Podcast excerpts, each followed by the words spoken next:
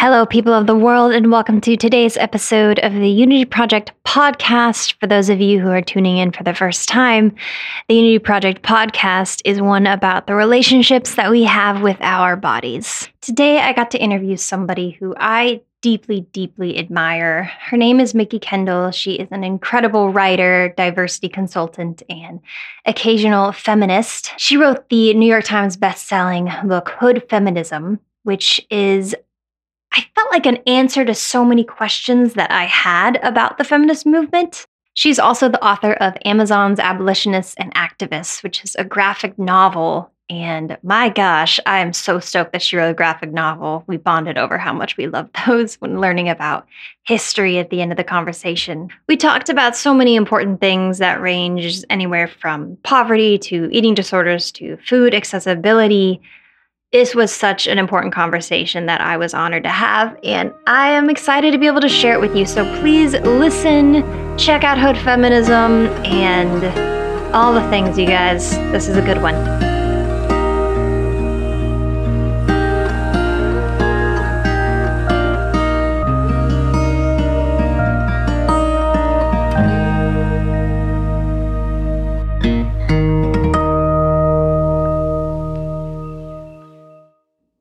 Mikki Kendall, how are you doing in this giant heat wave of a world we're in? Um, I've accepted that my real world uh, will happen at night. I will be a vampire until this is like this wave is back.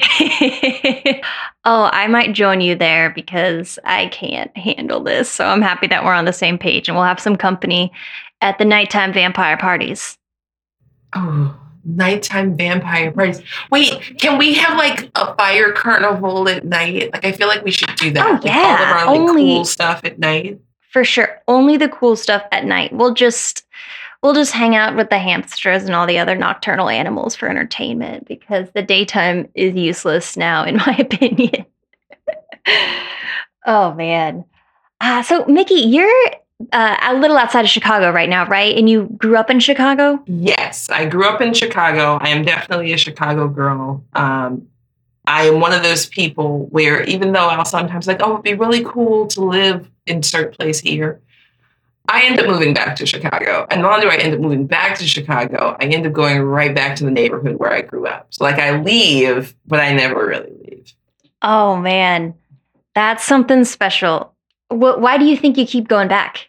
I've never found any place like Chicago, right? And I think some of this is one of those things. So I grew up in Hyde Park, right next to Lake Michigan, right? And like I know that this is like one of the natural wonders of the world. And I think that when you grow up someplace really stunning, it's hard then to be impressed by anywhere else. Not that you don't like other places, but you know, like, like New York girls will get like super fanatically loyal about New York. Mm-hmm. I feel that way about Chicago, but only about like the South Side by the lake in Hyde Park and maybe South Shore, right? Like I have this ridiculous attachment to being able to walk by the lake. That sounds magical. It's the best thing. Like when I am upset or it has been a rough day or whatever, to this day, I take a walk by the lake and let the wind clear my mind. That is so wonderful. I just that alone makes me understand why you would go back to where to where that's accessible and where you grew up for that reason. My gosh, I grew up in Colorado. So I I had a similar feeling when I would leave and go move around and then come back home to like visit family and be like, why did I leave this place? Have I seen what it looks like in the mountains outside compared to the desert or wherever else I ended up moving? But yeah, that that sounds really really magical. Um Mikki, I do you want to tell our listeners here a little bit more about uh, who you are and what you do, just so that they have a little bit of a, a basis to go off of in case they haven't already? Sure. Uh, so I'm Mikki Kendall. I write and uh, I'm mouthy on the internet professionally. I uh, am a person who talks about race and class and feminism and food and a bunch of other topics. Sometimes I'm talking about science fiction or fantasy or fiction in general, um, representation, that kind of thing. I do really nerdy stuff, and then uh, people give me money for it. Really That's the dream.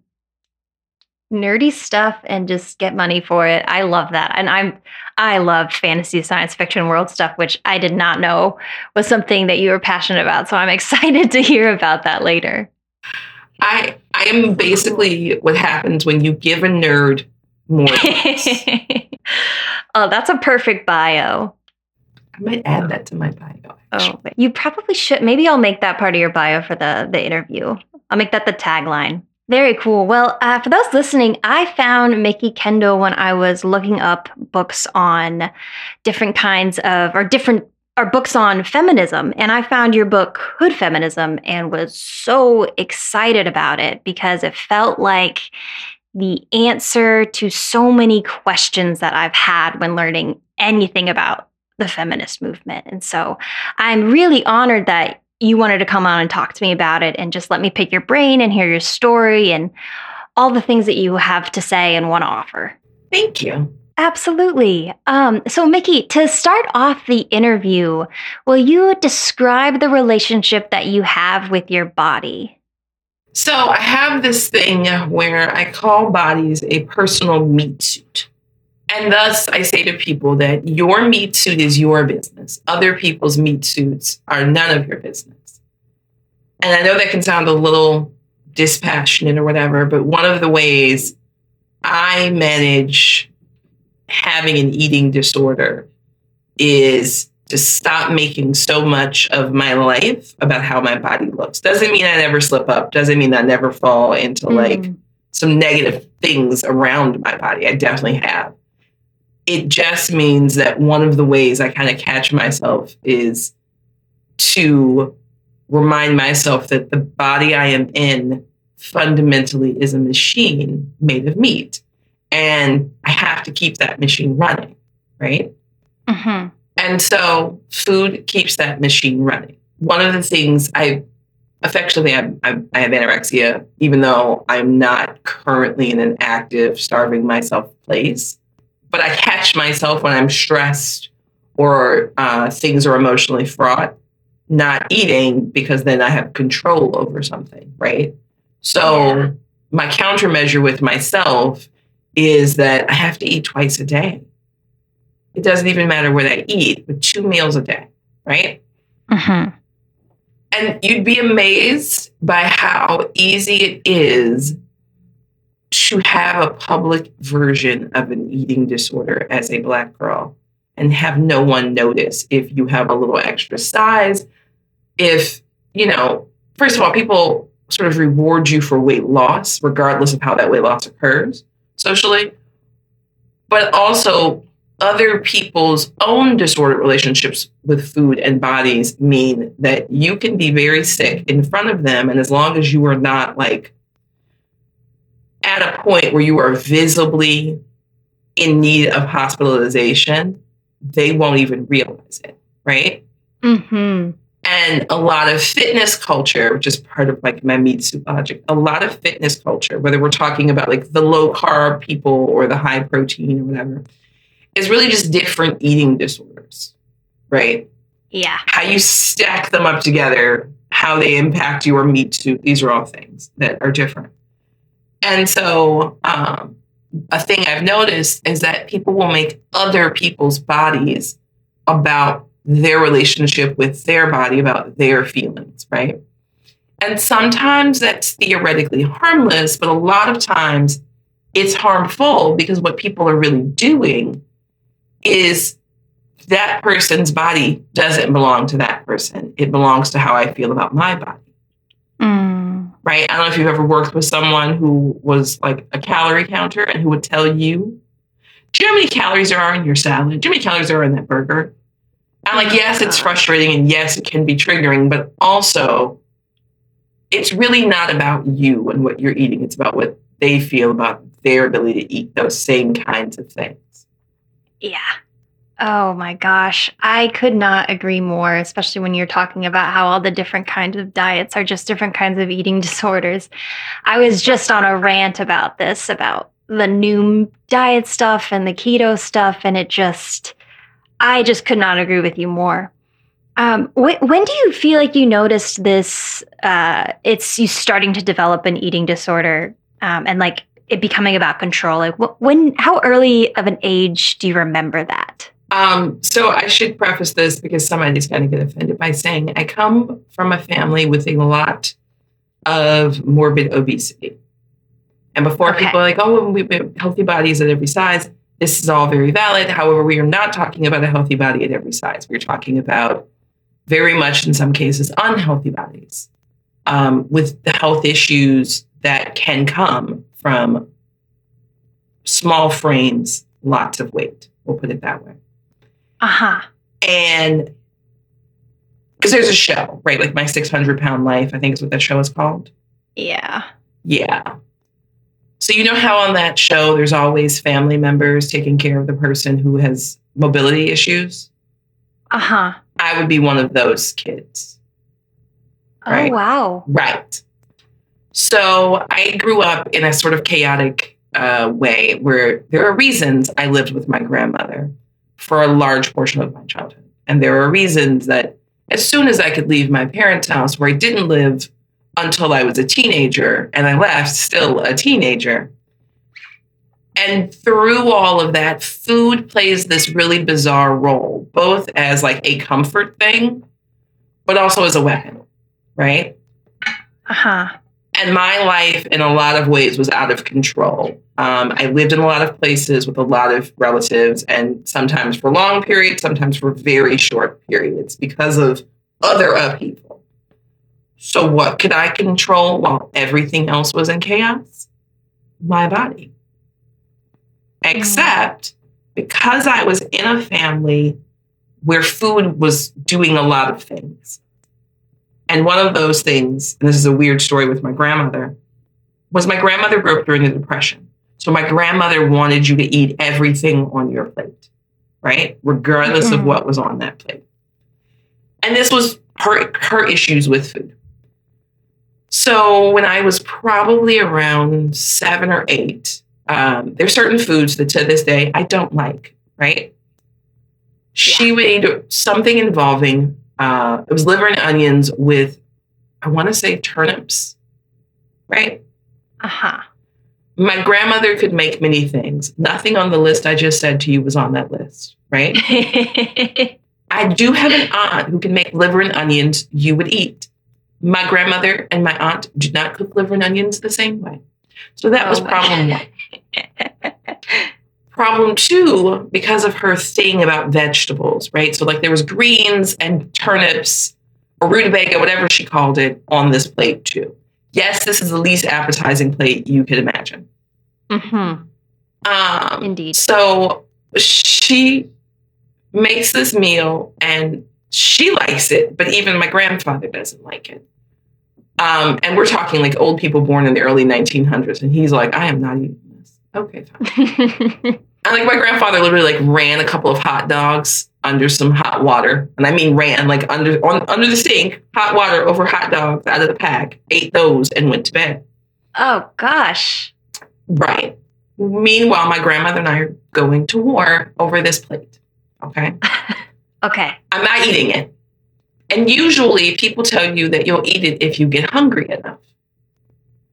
Well, I'm a kid who has not ever going to be this hungry, first of all. And second of all, though I wouldn't recognize it till later, this is the beginning of me figuring out that if I can't control anything else, I can control what I eat. Right. Mm. So I didn't eat it. And uh, my grandmother had a thing where she would serve that same plate to you until over and over till you ate it. Right? So breakfast, I sat there till I fell asleep. Breakfast next day, it's the same plate. I didn't eat. Lunch, it's the same thing. At dinner, she's pulling out the same food to warm it up. And my grandfather comes in. Um, and for this, for me, he was kind of heroic, but it does, it's going to sound kind of jerkish. he looks at this plate that by now looks awful. Not that it looks great to begin with, but I want you to imagine being reheated, sitting, reheated. He comes Okay. in, he sees her sitting it in front of me, and I have sat basically at this table for almost 24 hours, right? Mhm. And he picks it up and he throws the whole plate in the garbage. He's like, We're not doing this. We're not, we're not. Because I have cried, I have refused, she has yelled. We had this long saga. Um, oh, right. you poor thing. So the the real kicker here is that um, I don't even think she liked this meal. She barely ate any, but she was going to make sure I stopped avoiding these foods I didn't like. Uh huh. That's not what happened. So we have this whole thing, and then he made, and this will sound like a nothing meal, but he fried like some potatoes and eggs, and um, that's what I ate, kind of a thing. Uh huh. And so, not that he backed me up anytime I refused to eat anything, but he was very clear that although there were some things you absolutely should eat, greens being one of them, at least a mouthful, you're not going to make a plate of all the things no one in this house wants to eat and then expect her to eat it, right? Yeah. But part of that whole thing is that my grandmother had a very unhealthy relationship with food in her body, in part because of the depression. So, you know, she would eat a can of biscuits, like a whole can of biscuits, if there were biscuits in the house. There were certain foods she didn't buy because she couldn't control herself around them all the time. And so we have this whole like dramatic saga, and then that's it theoretically. Well, a couple more years go by, my grandfather gets sick, and by this point, my mother and I are interacting again. I'm going to her house, all of these things. And my mother is of the Snackwells generation.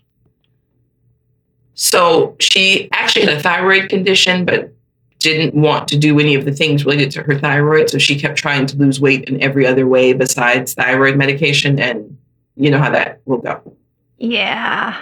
So she only bought diet food. Oh no. So think Slim Fast, think Snackwells, think Lean Cuisines. But I was like Okay.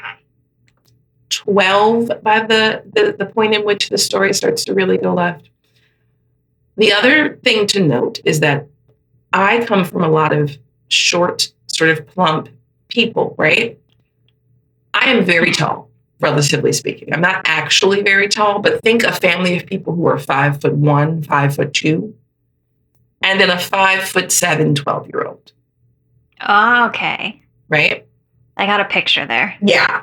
Yeah. In some in some pictures I look like the family Yeti. oh Um, no. so at this point, I am starting to get compliments for being slim. Okay.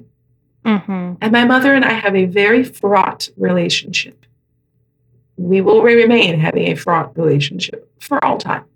Oh no. And she is very fixated on diet food for a host of reasons.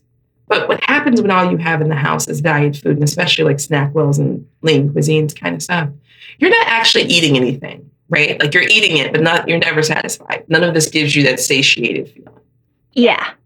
Um, meanwhile, I have hit puberty and I am in the middle of the raging growth spurt from five foot one to five foot seven. Um, I think I was like five one at 11 years old. And then, like, boom, right? Oh my gosh. So there's just this wealth of calories that will go into a body that's growing. Um, so she's like, Well, you can eat the same stuff I do. And A, none of this stuff is satisfying. And B, this is where I learn uh, that aspartame and my brain are not friends. Oh so no. all of the food in the house gives me a headache. So we fight a lot about food and about what I eat or don't eat. Um, and meanwhile, I have my stepdad, and my stepdad is a person who really likes his food, right? But he likes Giordano's, rib tips. It's not the world's healthiest diet. We are not particularly veggie forward here, fruit forward here. So no one's having a good relationship with food. And my grandfather is sick with myasthenia gravis. Oh. So we are have hit puberty. We have untreated thyroid disease, like several eating disorders at the table, Ah. and diet food. You could have declared a war uh, with less stress. So this is where the the actual eating disorder really, I think, fully kicks in because we fight Yeah. about food. Every meal is a battle, or the lack of meals, right? Because we now don't have full meals. We have like lean cuisines and slim fast and whatever, right? Yeah. Um, and because I am a petty teenage girl, um, I started doing things like putting the vanilla ice cream that my stepdad buys by the bucket load. Like there, I don't know if you remember these like five gallon like tubs of ice cream you could get at Mhm. the store, right? Yeah. Right. Um, so for weird things that won't make any sense reasons, we would have Slim Fast and ice cream, but not chocolate syrup. Right? Uh huh. Milk. I am a petty, petty person. So what did I start doing? I started putting the Slim Fast in the milkshake. Right? Oh my gosh. um, my parents are having my mother and stepfather are having some kind of own internal thing. So like I don't know if anyone listening to this will remember this. There used to be a truck, like the Schwan's truck, that would come and you could buy meat and other things from this truck, right? Mm-hmm. So we have like meat from the truck or other random things from the truck and diet food. So we just sort of battle back and forth about food and what food is available. And like my parents go through this phase where they basically eat out all the time. And we're not, we're living in the same house, but we're not really living in the same house, right? So I'm eating at friends' houses. I'm eating at school. Uh, sometime I'm back at my grandmother's house. I'm eating there, but I'm not eating at their house, really. Like I am, but it's not real food. So when I can't eat what I want to eat, I don't eat. Or if it really got to be a thing, I eat fruit. And I don't know if you've ever seen those lists that, uh, side note, when you see a list of zero calorie foods, a 100% an anorexia friendly list. Mm-hmm. Like they're now pro ana boards and whatever, but back then we weren't yet calling them that. But those lists were everywhere. So those would be the things that would be in the house as part of diet culture, right? Um, you could have a salad with lemon pepper, but you didn't put dressing on your salad, all that weird stuff. oh, that's so sad. It was a very sad time. yeah. Um, and then because my personal meat suit is having an emotional impact on other people in the family's meat suits, um, me eating is always a topic of conversation, which does not help, right? You're gonna Oh, get no. fat. That's why you're so skinny. Like whatever the whatever the opinions are, those opinions are being voiced, right? Yeah. Um, and so I, I have a, a- for a long time, probably from 12 to about 17 or 18, just the most ridiculous relationship with food. And Mm-hmm. right, my grandfather dies. Um, so then I'm living with my parents theoretically full time, but not really, because then my grandmother gets sick. Um, and she has uh, breast cancer for the first time. Like it's just a whole lot going on. And anywhere in this story where you would think that like a conversation internally would happen about like my weight and my health, it wasn't happening with the adults. What happened is that my friends, other teenagers, started to be super concerned, right? Other kids' moms and, and whoever started to be super concerned because I was very thin. Think five foot six and 90 pounds thin. Oh wow. Right. And so there's a picture somewhere that's never going to see the light of the public, but uh, a friend of mine took it at her house at a party I wasn't supposed to be at uh, because I was in the middle of a full fledged rebellion. And when she There showed yeah, when she showed it to me, I was like, oh, God, I'm really skinny. Because for some reason I couldn't see it in the mirror, but I could see it in the picture. That makes sense. And so then I, you know, I'm 16 and I start working and then I start buying my own food. And we enter this other weird thing with my stepdad that at the time I didn't think was as strange as I do now, where he had what he called the two day rule. So if you didn't eat your food in two days, he would eat it. Uh huh. Except the measure of two days is a very bizarre thing, right? It seemed to be based on whether or not he wanted your leftovers, whether or not he wanted what you made. So we Yeah. fight some more, right? Like we have new and exciting fights. Um, and I'm just, even though I would say now I was rebelling, I wasn't really rebelling so much as I was just like, oh, well, I can't manage this. I can manage Mhm. me, I can't manage that. Yeah. So I don't bring food home very often. I don't eat at home very often. Um, and I had a friend, Wendy, her parents, the Onsmans, were very much, oh, come over any time. I remember this conversation. Hang out at our house. You need to ride home. Why don't you just spend the night? You know, that kind of thing. Uh huh. And the Onsmans had this deep freeze loaded with food, kid kid friendly food, right? They would go to whatever the bulk shopping was before we had all these brands like Sam's Club, whatever. Um, yeah. And they'd buy like boxes of pizzas, boxes of those, um, like the Green Giant veggies and butter sauce, frozen corn, that kind of stuff.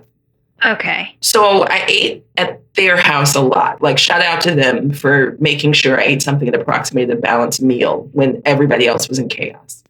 Yeah. Um, and but I'm also a 16 year old senior in high school because my family's in, got a lot going on there. Uh, choices were made. So I've got a job, I've got my own money, and I am not really technically being supported fully by my parents because drama reasons. So I can buy my food, I can eat at the Onsmans, I can do a lot of things, and my relationship with food kind of starts to heal, but it heals in a way where I realize I can't eat around my family too much because whatever's going on over there is making me sicker, if that makes sense. Yeah. So I graduate from high school. There's this long period of like not great. Because when you're a 16 year old senior and you've graduated, nobody knows what to do with you, right? People say go to college, but no college really wants a 16 year old in their dorms. Mm-hmm. Um, and I knew I wasn't ready for college. So I had like a series of mall jobs, whatever.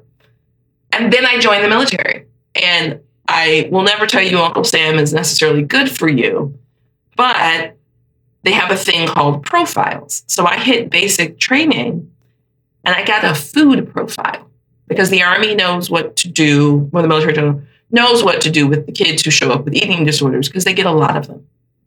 Oh wow.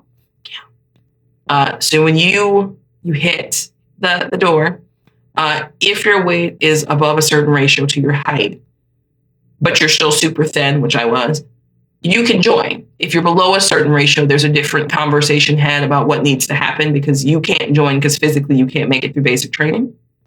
Mm-hmm. Um, but what they try to do is teach you a better relationship with food and exercise and health. I'm not going to tell you it's a great program necessarily because there'll be people who say, well, it wasn't that good. And I'm not going to tell you it was great. It was better than what I had. So it seemed okay to me. Okay.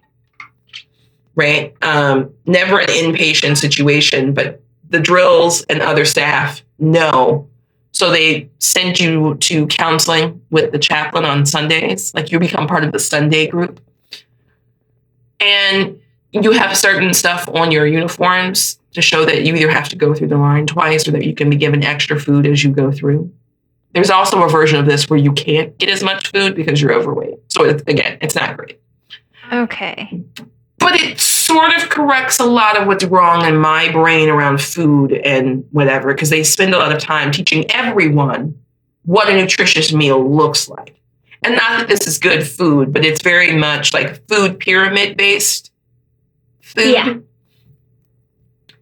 and you do Okay. get some choices. They're big on the idea that they're going to teach you to make good choices. So it helps well, after that, after the military and everything else, I, you know, have gotten, I've grown up, I've had a child, and I don't want my kid to have my issues with food. So, for lack of a better way of phrasing it, I turn into whatever the, the mix is between raised by depression era grandma, where you have like four of things you buy, and the Ondsmans who always had kid friendly food available. And my kids don't have the fraught relationship with food because there's a lot of stuff after they've eaten it once and they don't like it, I'm never serving it to them again. Mm, Right? You got to try it. You hate it. All right, that's good. that's fair. right? And weirdly Yeah. enough, uh, one child does not like cooked carrots. One doesn't like onions. I'm never going to Okay. fight them about those things. That's good. Here you go. My mom should have taken notes. Um, and so, but because of that, like my relationship with bodies, and not like I said that I don't get weird from time to time. I definitely can tell you when I hear myself putting myself down, like, oh, oops, I'm I'm losing it. Um, but I had to divorce my relationships with my relatives from my body in order to be in this body, if that makes sense.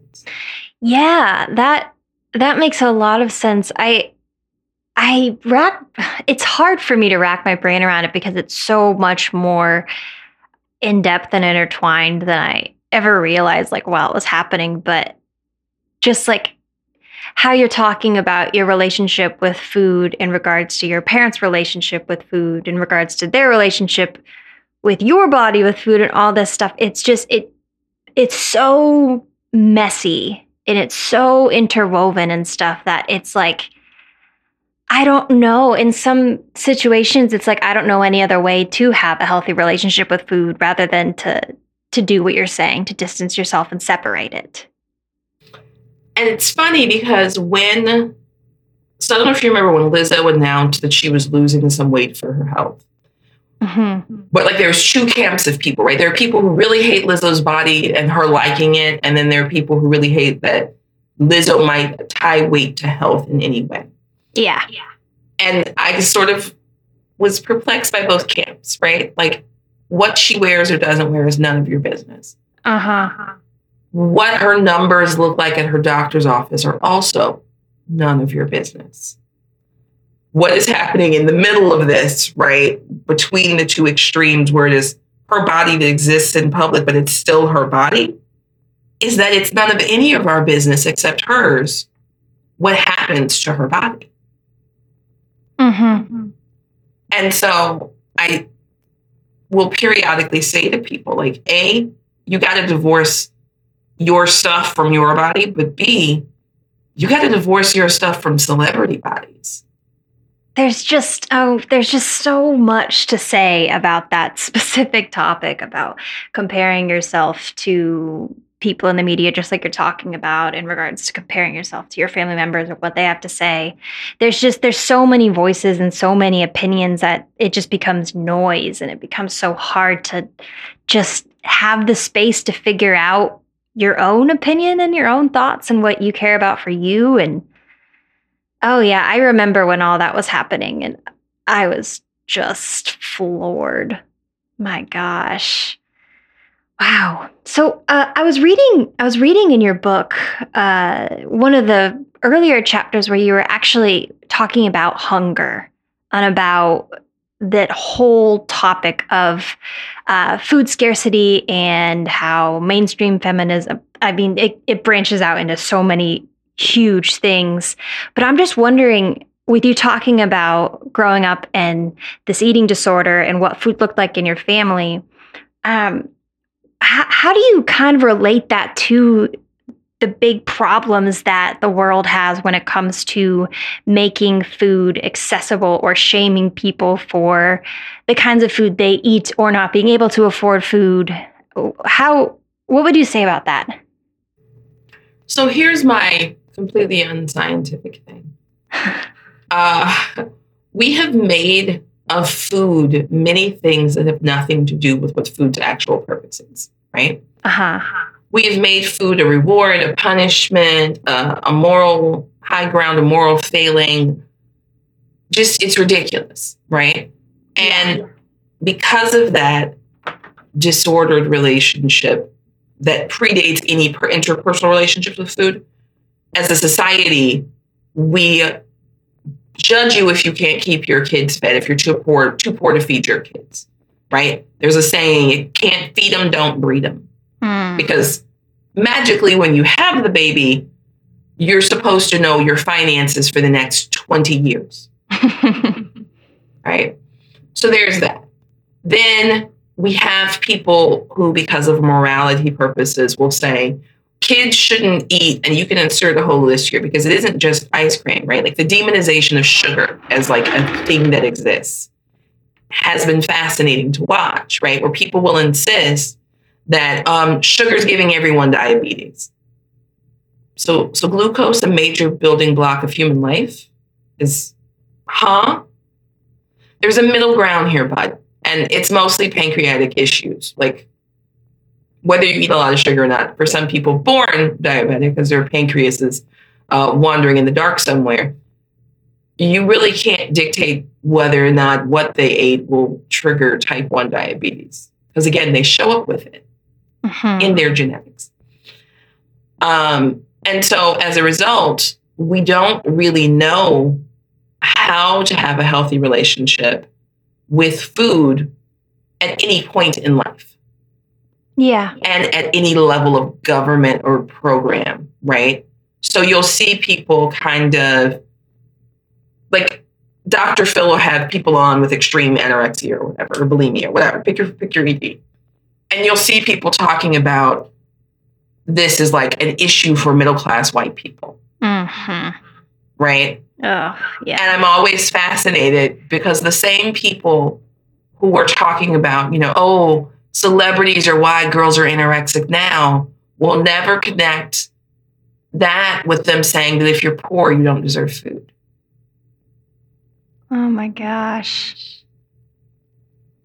If you're struggling, you don't deserve treats, right? Like people don't think people should be buy junk food with food stamps or whatever. It's the strangest whirlwind inside there of what we've assigned to food. And meanwhile, food's actual purpose is fuel for your meat suit. Absolutely. Fuel for the meat suit.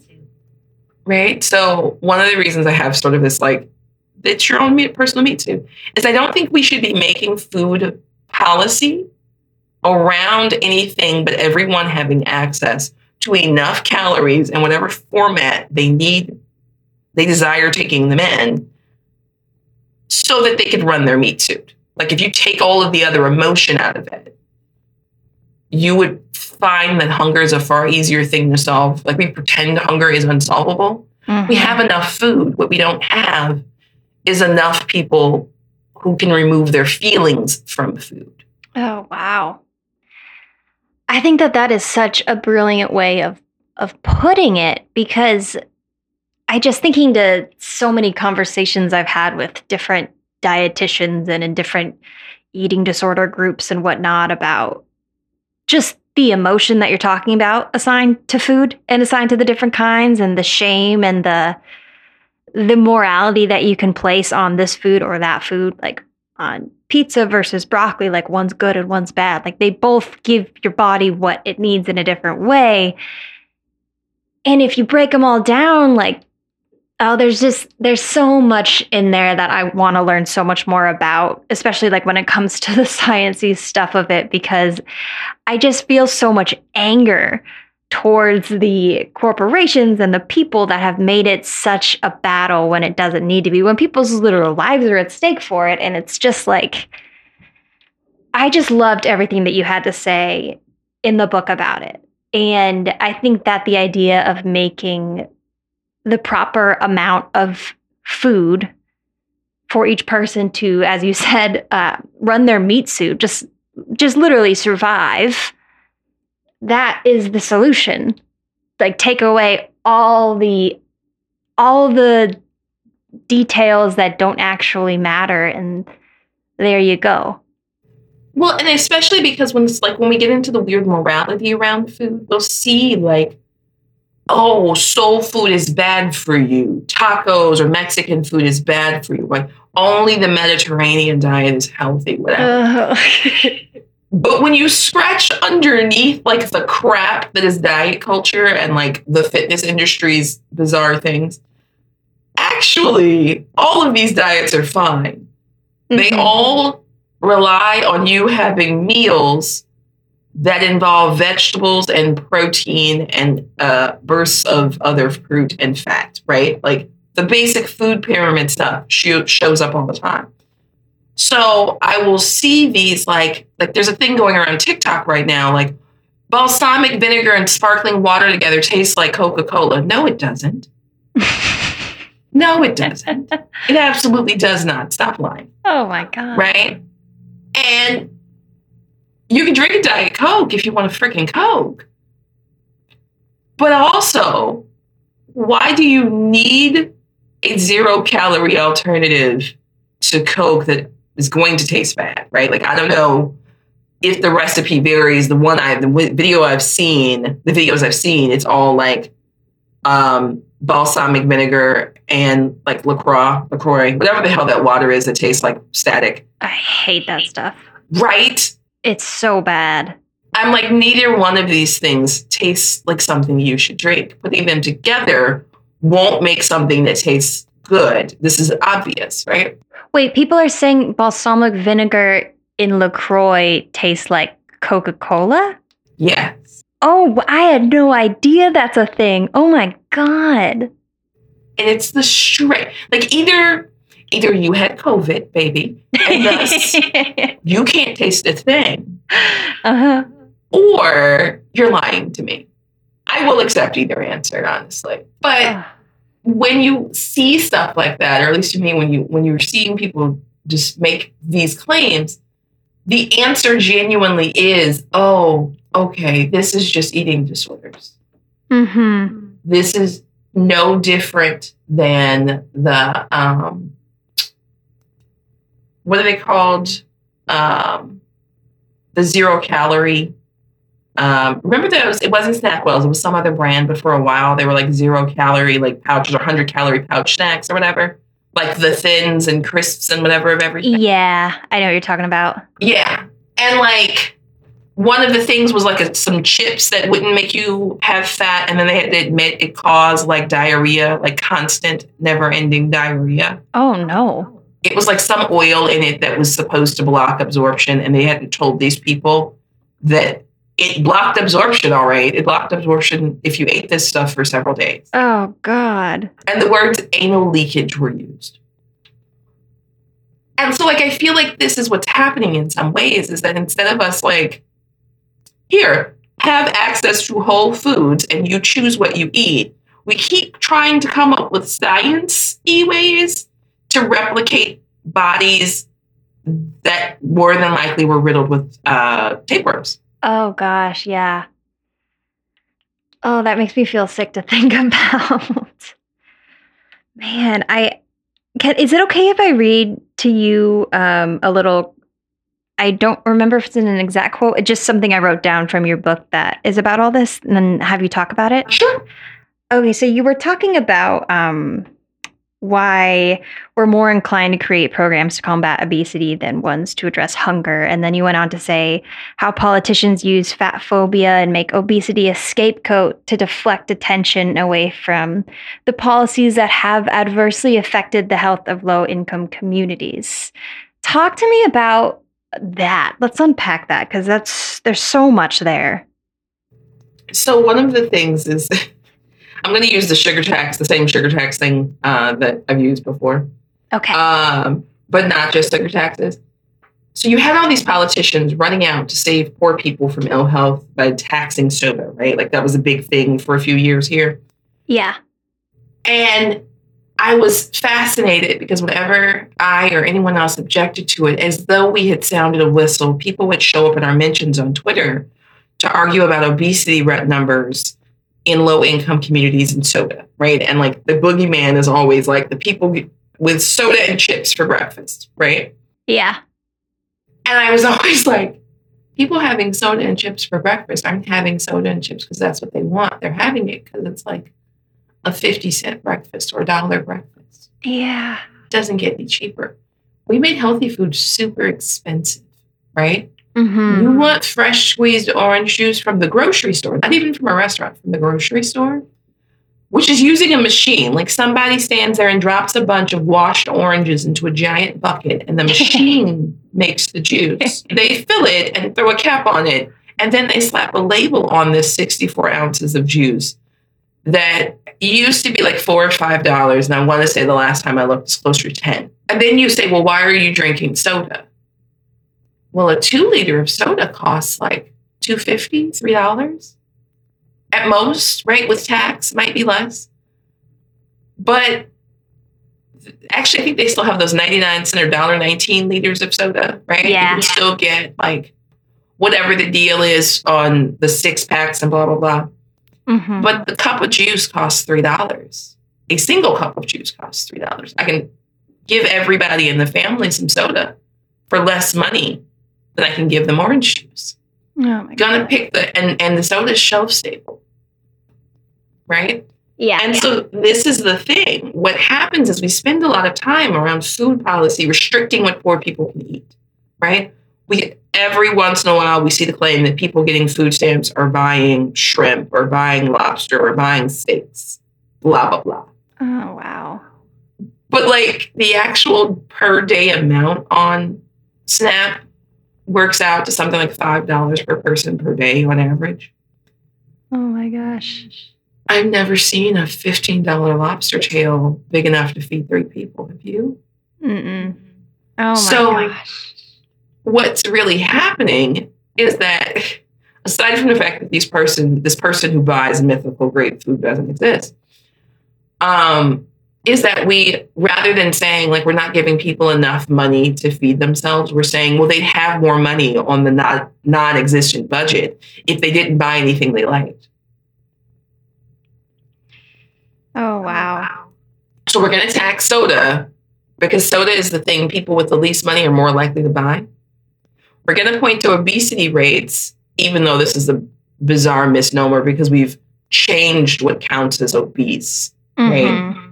So, like, that number has moved way down the scale. Yeah. And on top of that, we don't really have a standard for weight that takes into account different body types or Mhm. racial heritage or literally anything else, right? Yeah. So all of this is bananas, right? Like, and what's funny to me is always that when I was severely underweight, except for a few like professionals as an adult, no one ever had anything to say about my weight. As someone who is now technically classed as overweight, I hear more about my weight now than I ever did before. But I guarantee you, I was very unhealthy at 94 pounds Mm-hmm. right? At 190 pounds. I just went to the doctor today. My labs are pristine. My blood pressure is amazing. Oh, you're active. That's great. Blah, blah, blah. Right? Yeah. Because again, we're in this middle range. And I'm lucky to have a doctor who has like common sense. Heck Yeah. Right? But I had a different doctor who was convinced I was diabetic because of the number on the scale, despite what my lab work said. She kept sending me as part of my labs to be checked for diabetes. What I actually had was a thyroid tumor. Completely oh different. Oh my little gosh. Uh, Oh my gosh. but so what's happening though? Like we're seeing grocery prices go up right now, right? yeah. I have no idea what five dollars a day is going to do uh, in this economy, but I know that it won't buy enough food, Maybe some gum. right? Uh, and yet we're about to have yet another stupid conversation in which people insist that food and people's relationships with food are about morality and not poverty. That just makes me want to pull out my hair. oh my goodness. I just hearing all of this, hearing all of this in this kind of way, like all, like I feel like I've heard bits and pieces of this spread out in different conversations, but having all of this packed in right now is so eye opening and so infuriating and just, I feel so helpless. Like, what do we what, do we do? So, one of the things, and um, I need to do a little digging to see who's working on this right now, is that we're going to have to push either for the abolition of food stamps to be replaced by cash or for the metric for food stamps and other WIC, other programs to be adjusted for inflation. Yeah. Um, the metric for poverty in the US has nothing to do with what is actual poverty. Like the numbers and the math for this um, are very much divorced from what things cost because we've never really adjusted those scales to address the changes, right? It's Uh-huh. the same thing as a minimum wage. Like everybody keeps saying a $15 minimum wage, but it's like $22 an hour is what you need to afford an apartment and uh, groceries uh, as a single person in America. Oh my god. Yeah. Um, and people will say, well, you know, those jobs, insert list of jobs here, aren't supposed to be for ever. They're supposed to be for teenagers. And no one's ever been able to tell me what teenager is working at McDonald's, like drive through at 10 o'clock in the morning in September, because the teenagers are in school. Those are full grown adults oh at that boy. place where you're going every day for your breakfast or whatever. Mm-hmm. And so the real push here is on politicians and on, on each other to stop doing the weird dance of my, my tax dollars paying for lazy people and start thinking about why we think that if you're poor, you don't deserve food. Oh my gosh. And to be honest, also addressing why it is we think that enjoying your food is bad because that Calvinistic Puritan structure of like hurt yourself with food because it's good for you, also super bizarre. Oh yeah. Um, one of my kids will eat broccoli every day if I make it, right? Uh-huh. We'll eat all the broccoli. Um, I don't care if that kid never eats another green vegetable besides broccoli. Yeah. right? I don't care that this kid doesn't like lima beans or whatever. So what? But you'll have people who will insist, well, you can't just have only one green vegetable. Why? That kid likes broccoli and sweet potato. Kid's got good taste. Yeah. Uh, and here's the kicker if you look at the actual data about nutrition, that in and of itself is pretty much going to cover the spread of what your body needs in terms of produce, right? mm-hmm. And then you throw in some some chicken or some tofu or whatever, whatever.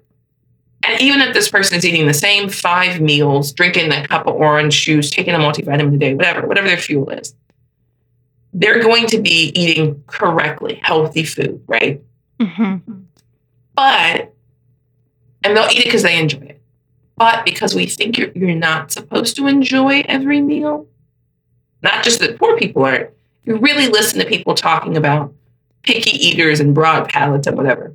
They always bring up stuff like, you know, chicken nuggets and pizza. Eat like an adult. Adults eat what they want to eat, Yeah, we do. right? I'm not going to a restaurant and paying uh, $9 for a side of some vegetable I don't like, right? Uh-huh. I'm eating the vegetables I do like. Every time I eat a vegetable, it's one I like now because I'm an adult, There you go. right? And no one gets to tell me different.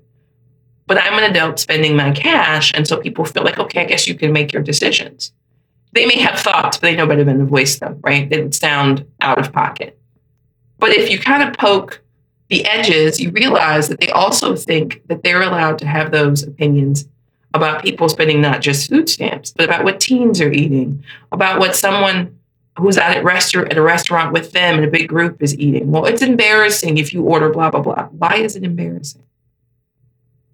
Mm-hmm. Why are you in such a divorced relationship from your body that you think other people's bodies are about your comfort? Mm. And the real answer, of course, is that that doesn't make any sense. And we have to kind of come to a place where we look at the fact that we have food available. And what we should be doing is making sure everyone has access to the food. And then that's kind of the end of it, Yeah. right? Because yeah. you'll see like the the narrative of like, well, weight means that you're costing more in insurance or whatever. You know what actually is going to cost more than than obesity? Starvation. Mhm. hunger.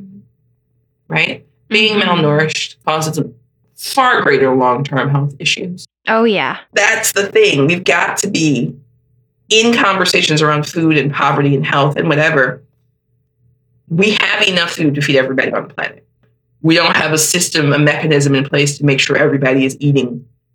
But we could fix that. We could focus on that instead of manipulating whatever the hell it is we're manipulating this week. Hmm. Oh yeah, that's that's when it comes down to just making absolutely no no sense at all to me why it is the way that it is when there's like the cold hard facts of exactly what you're saying. Oh my gosh.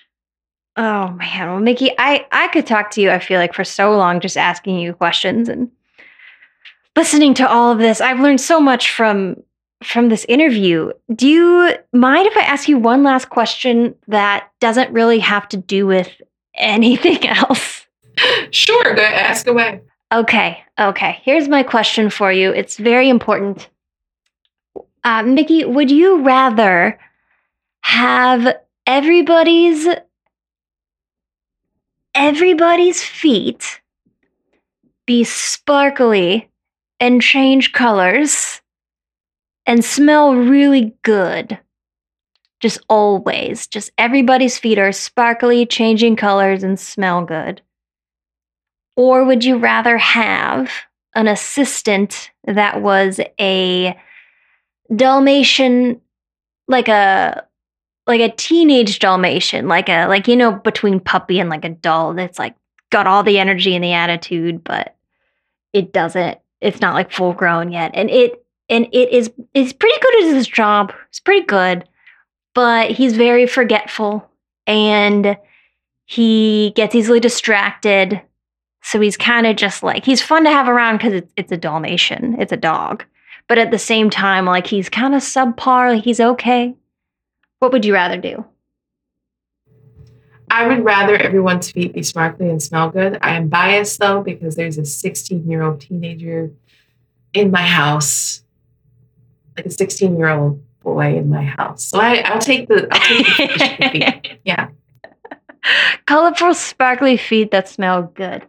That sounds like a good idea. I think that I'm going to vote for that as well. What color would your would you want your feet to be? So I am a person. I I'm a sparkle slut. I love sparkly. So I would want iridescent. Yes. Okay. Like I would I would want feet that that could be a super pretty color no matter how the light hit it. Like a dark iridescent, I think would be great. Oh, you don't even need shoes. Exactly. Just need I some do, like. I do hate shoes, so that would be that. Ah, so does my partner. She does. If she could never wear shoes, she would never wear shoes. We talk about it all the time. That's amazing. Oh man. Well, Mikki, thank you so much again. Where can people find you and your work and learn more about these things that we've been talking about today? Um, so I'm on Twitter as Karnythia. Uh, my books are in every bookstore where books are available. Uh, Amazons Abolitionists and Activists, A Graphic History of Women's Fight for Their Rights, or Hood Feminism, Notes from the Women a Movement Forgot. I also show up uh, at random on TikTok when I remember to make TikToks uh, and Instagram. So basically, I'm everywhere. And also, because I am that kind of person, uh, you may at any point see my byline in your local paper because I decided to write something that one day. That's amazing. That's amazing, Mikki. Thank you so much. Uh, for those listening, I'll put all these links in the description box below. Highly, highly recommend checking out Hood Feminism. And your other book, is that a graphic novel? Did I read that right? Yes, it is. Oh, that's awesome. I've been wanting to get into graphic novels, so I'm definitely going to have to check that one out. I saw that after I was already looking in, into your Hood Feminism book, and I was like, what? You are very awesome. Um, but thank you. Yeah, thank you so much, Mikki. If you are ever in St. Louis and you pass me by in a park or something, I'm going to give you a big high five because you rock. And if I'm in Chicago, I hope to see you there as well. Uh, I'm, I'm certain we will run into each other. This was a lot of fun. So thank you for having me on. Yeah, absolutely, Mikki. You have a wonderful rest of your day and try to stay cool out there. All right, you too. Take care. Bye. Bye. Thank you so much for listening to this episode of the Unity Project podcast. If you enjoyed and want to hear more, please do subscribe to this podcast. Share it with your friends, share it with your mom, share it with your dog all the people and animals, share this with them. And go ahead and follow me on Instagram at jackieg.tv to keep up with updates. If you want to support this podcast and get more involved in it, then go to patreon.com slash jackiegtv. Uh, all these links will be in the description box below. I'll see you next time.